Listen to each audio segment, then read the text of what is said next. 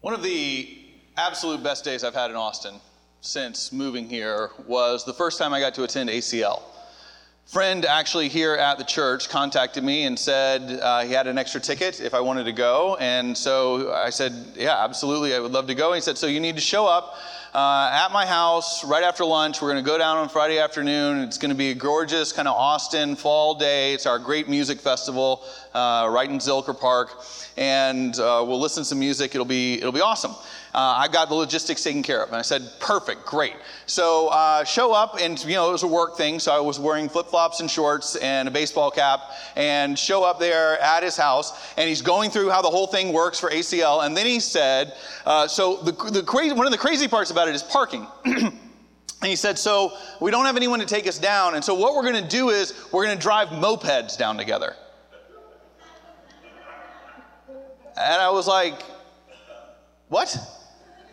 And he looked at me and goes, have you never driven a moped before? I'm like, dude, I didn't grow up in Italy. Like, no, I don't. I, I, I, don't feel like that's an abnormal thing to say I've never driven a moped. You know, I think in Greece that's a common expectation you can have, but but in Austin we've not. So I was like, no, I haven't done it before. And he kind of looked at me. He's like, well, if you're not comfortable driving your own moped down there, I mean, I guess you could climb on the back of mine. And I was like, no, I'm not gonna. No, I'm not. I'm not no.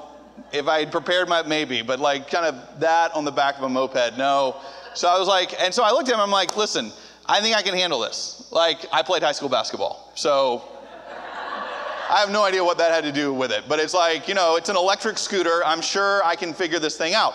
So he gives me, he pulls mine out, and he said, "Now, uh, you know, here's how it works, and here's how it goes, and, and everything else. And he said, uh, go practice on the street, and, uh, and I'm going to go get mine, and then we'll take off and get down there. Has anyone here ever actually driven a moped before? Okay. If you've not and try it for the first time, it has a little more get up than you think. It's not an electric scooter. So I'm there in front of his house and I gun this thing sitting on it and I take off across the street, hit the curb on the other side, hop the curb, and go into the front yard of his neighbor across the way and totally wipe out. I pick myself up. I have a flip flop in the road. It looked like a crime scene. I had a flip flop that I had left in the road. I have grass stains all up my shorts and uh, on my shirt. I'm like trying to pick up the bike to see if it's damaged, and also looking to see if their neighbor, who I have no idea who that is, is looking at me. And if they, and all I could think of if they came outside, it's like, it's okay, I'm a pastor which I don't know what that does either. But I haul this thing up and go back in the street, and I look, and my friend has come out with his moped, and he's like, are you sure you don't want to climb on the back of mine? And I was like, dude, I got this thing, man. I, I, said, let me just kind of go up the street. And so I, I, you know, now fear's doing it. So I start going and I'm going like one mile per hour up the street. And I'm like, put, put, put, put. But, you know, then I turn around and I come back. I'm like, I got it. And he goes, that was better. We're going to have to go a little faster uh, to get down to, to Zilker, but it's only like four minutes. So just stick with me. We take off on the road. He said four minutes. It felt like an hour and 44 minutes that it took us to get down there. And if you, like, we're going like 45 miles an hour on this thing. And as we're going 45 miles an hour, riding this moped, I'm seeing the headlines uh, of my own death uh, in the Statesman, as I'm going down, I am like full out charismatic praying as I'm going.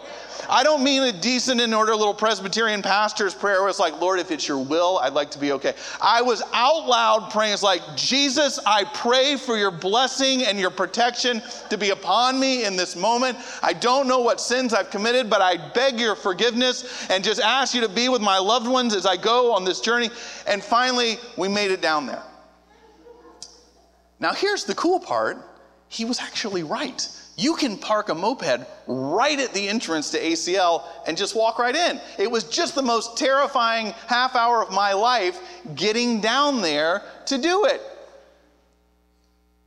And I've been thinking about that story this week. I've been thinking about that story because where we are in our Foundations teaching series is we're walking through the Apostles' Creed, and today we're talking about what it means to say, I believe in the Holy Ghost, the Holy Spirit. And I think if you if you stop and consider, you may never have ridden a moped to ACL with your life flashing before your eyes, but I guarantee you almost every one of us has taken the same um, approach to our faith life and to our life that I took on the moped that day, which is this. I'm going along with my life and because I know, because the Holy Spirit's real, that God is alive in the world, when I get into trouble or when I get scared, I call on you to come in to help me out in my moment of need. And when it ends, I might say thank you if you gave me and answered my prayer the way I wanted to. And then I go on living my life again until I'm in a panic, and then I'll let you know when I'll call on you again. There's a better way and a different way and a more powerful way of living when we say we believe in the Holy Spirit. Where we are in the Apostles' Creed is, is an interesting place. The Apostles' Creed is kind of divided into three parts. The first part is we, we looked at deals with the first person of the Trinity, God the Father, God the Creator. I believe in God the Father Almighty, maker of heaven and earth. The next part of the creed deals with the second part of the Trinity. And in Jesus Christ, his only Son, who lived, was crucified, dead, and buried. He descended into hell. The third day, we studied again, he rose again from the dead. John talked about last week, he ascended into heaven and sits at God's right hand. The last part of the creed moves into a series of very quick, I believe statements. And it gets to the implications, the so what of this earliest creed of the church. I believe in the Holy Ghost, the Holy Catholic Church, the communion of saints, the forgiveness of sins. It's this, it's this quick repetition of the so what. And so we make this final, final turn today by talking about what it means to say that we are people who believe in the Holy Ghost, the Holy Spirit, God's living presence in the world, and what that means. Now, the scripture that's going to uh, guide us is from John chapter 14. It's printed in your bulletin. And I invite you to listen and to engage in God's word to us today from John 14. Jesus says to his disciples, If you love me, you will keep my commandments. And I will ask the Father, and he will give you another advocate to be with you forever. This is the Spirit of truth, whom the world cannot receive because it neither sees him nor knows him. You know him because he abides with you and he will be in you. I have said these things to you while I am still with you, but the advocate, the Holy Spirit, whom the Father will send in my name, will teach you everything and remind you of all that I have said to you. Peace I leave with you, my peace I give to you. I do not give to you as the world gives. Do not let your hearts be troubled, and do not let them be afraid. This is the word of the Lord. Thanks be to God. Let's pray together. Lord, we ask that you speak to us all this day. We pray for the power of your Spirit to be alive as we worship now and transform us from the inside out, we pray in Christ's name. Amen. So, again, if you think about it in your own life, whether you've been on a moped or not, this way of kind of calling on God when we need Him and then moving on with our daily lives is kind of like treating God like our own personal butler, isn't it? Kind of like our own personal Jeeves right? We're kind of at the table. You think about a, like a butler. I have never been in a meal with a butler, but if you ever have been, or if you've seen in the movies, uh, the butler sort of sits off to the side in the room, and the dinner is taking place, and the dinner conversation is taking place. No one's interested in the butler's input. No one's interested in his opinion. No one's interested in him keeping the conversation going. The butler's just to stand to the side. But when there's a need at the table, the folks call the butler over. They tell the butler what they want to have done. The butler is supposed to provide whatever it is that needs to take place, and then, when the butler's duty is done, the, the, the folks at the table dismiss the butler to go stand quietly again at the side of the room and to just wait until they're summoned again. Is this the extent of what a life of faith is supposed to look like? And I want you to hear today that if that's how we approach our faith, it's not just that we're like breaking some rules. It's like, hey, you're supposed to be better than that. The rules say that it's supposed to be different. But rather, what I want us to see that we're doing when we live that way is we take the enormity of what life and faith are supposed to be, the enormity of what it means to live with a God who is the Alpha and the Omega, the, the enormity of a God who rose from the dead, the enormity of a God who has a calling upon your life, and we reduce that God to like a Domino's pizza delivery thing where it's like, here's what I want, when I want it, I want it guaranteed, and then I'll kind of continue on with my life. We take what life can be and we make it incredibly small and incredibly ordinary because we are playing God. We are not people whose faith is built on the fact that God is our just personal little conscience to tell us when we're doing something wrong and we say thank you and move on. That what we believe is, is that we are encouraging one another to follow Jesus, that you are called into a story that is bigger than yourself.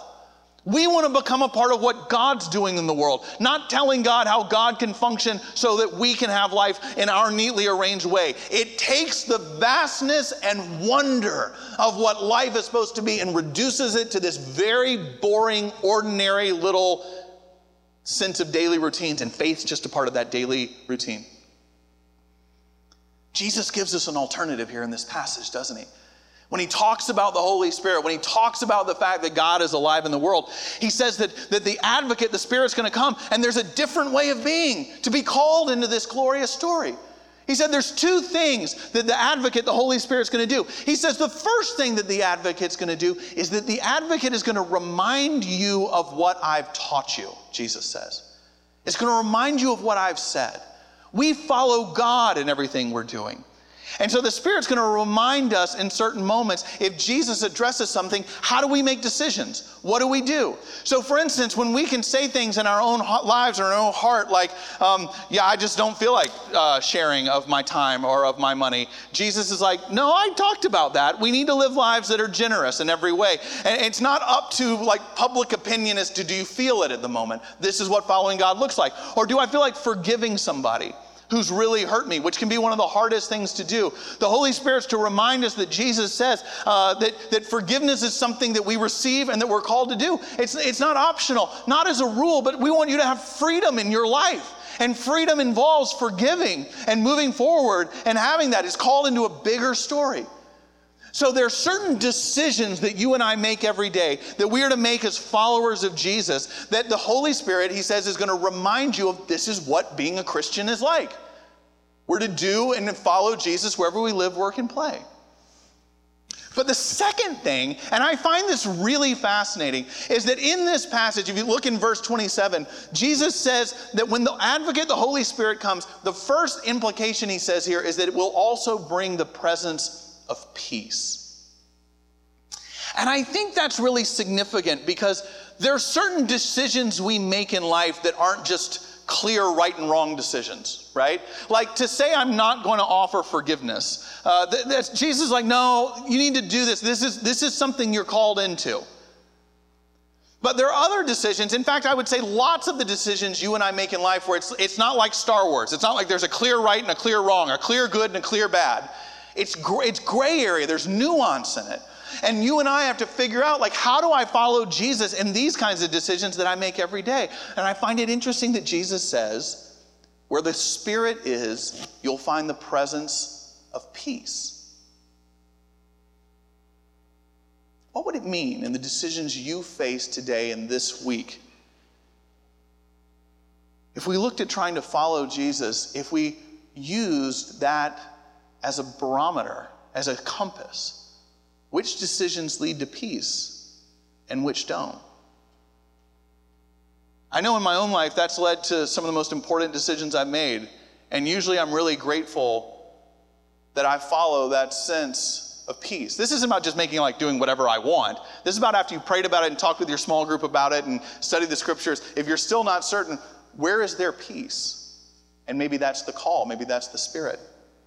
For example, one of the places that was significantly impacted my life was my decision to ask a, a, a young woman in Wales uh, to marry me over 20 years ago.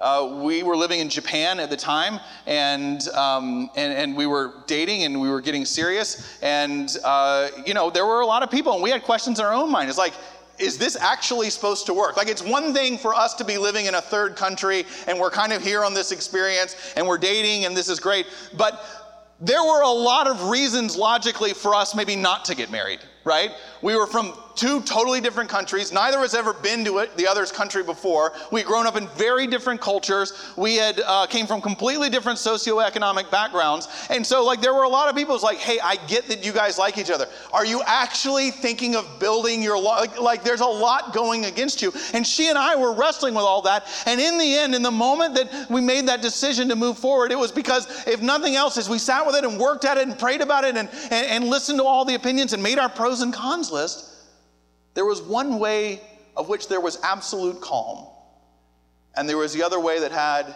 a lot of anxiety. And it was a peace that passes understanding because it was to move forward together and figure the rest out. And boy, am I glad the Lord led us to do that. It was a call.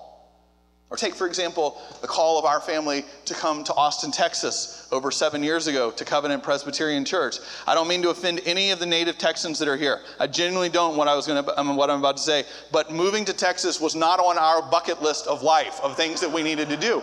Now that I'm here, maybe it should have been. I'm not crediting that down. It wasn't that we didn't want to come here, but you know, we were in Atlanta. I had grown up in Atlanta. Both of my parents were in Atlanta. We were in a great situation. We had friends there. Uh, we loved it. Beth had just gotten her doctorate doctorate. She was uh, had a job offer to, to, to do it. And then this church came along, and it was in this moment where we looked at it and we prayed about it and we talked with our small group about it. It's like this makes absolutely no logical sense that we would step into the unknown and do this. And yet, as we sat with it and as we prayed about it, it actually caused us anxiety and worry to stay and to step into the unknown actually brought a sense of calm to us. And that directed our step to do this more than just about anything else at the in because the Spirit was there.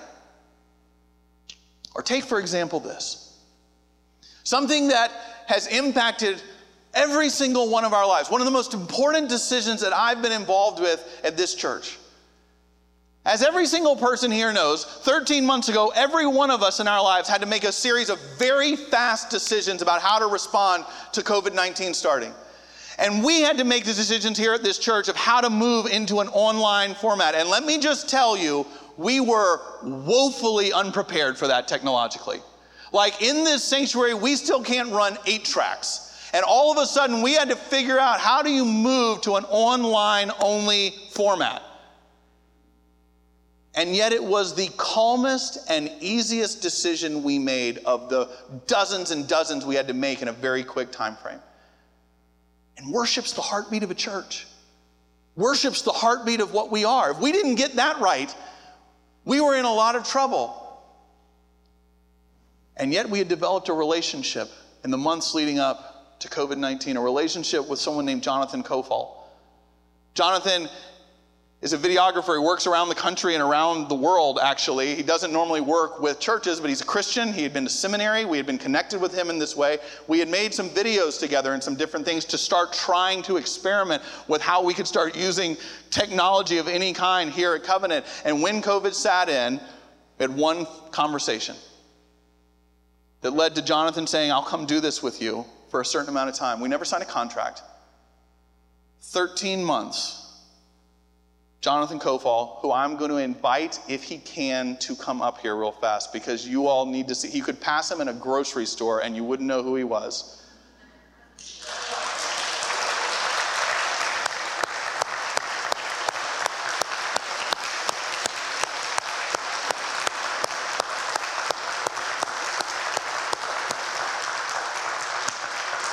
And I know him well enough to know that he may have cut the live feed before this happens this guy, we have been asked by people, it's like, how were you strategically ready in your media department and everything else? We had nothing. God provided, and it was the clearest choice. And brother, you have impacted thousands of lives. God has touched us through this, and we're grateful.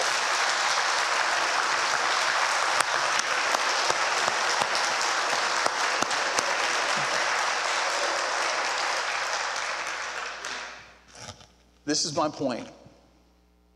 This is my point. Going forward in this time, you and I are going to make, have to make all kinds of decisions about how we live our lives as proclaimers of the Holy Ghost, the Holy Spirit.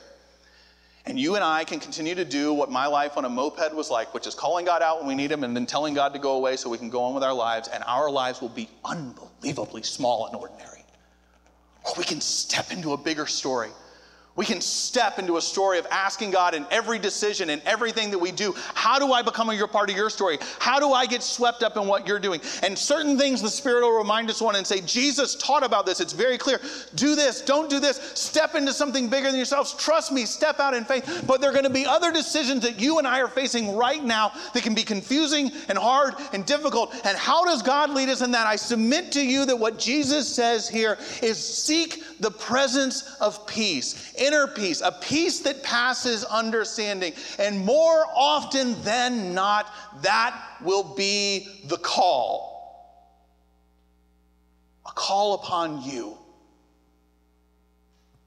We look forward to taking that journey together as followers of the one who is the living presence in this world today. Amen? Amen. Amen. Let's pray together.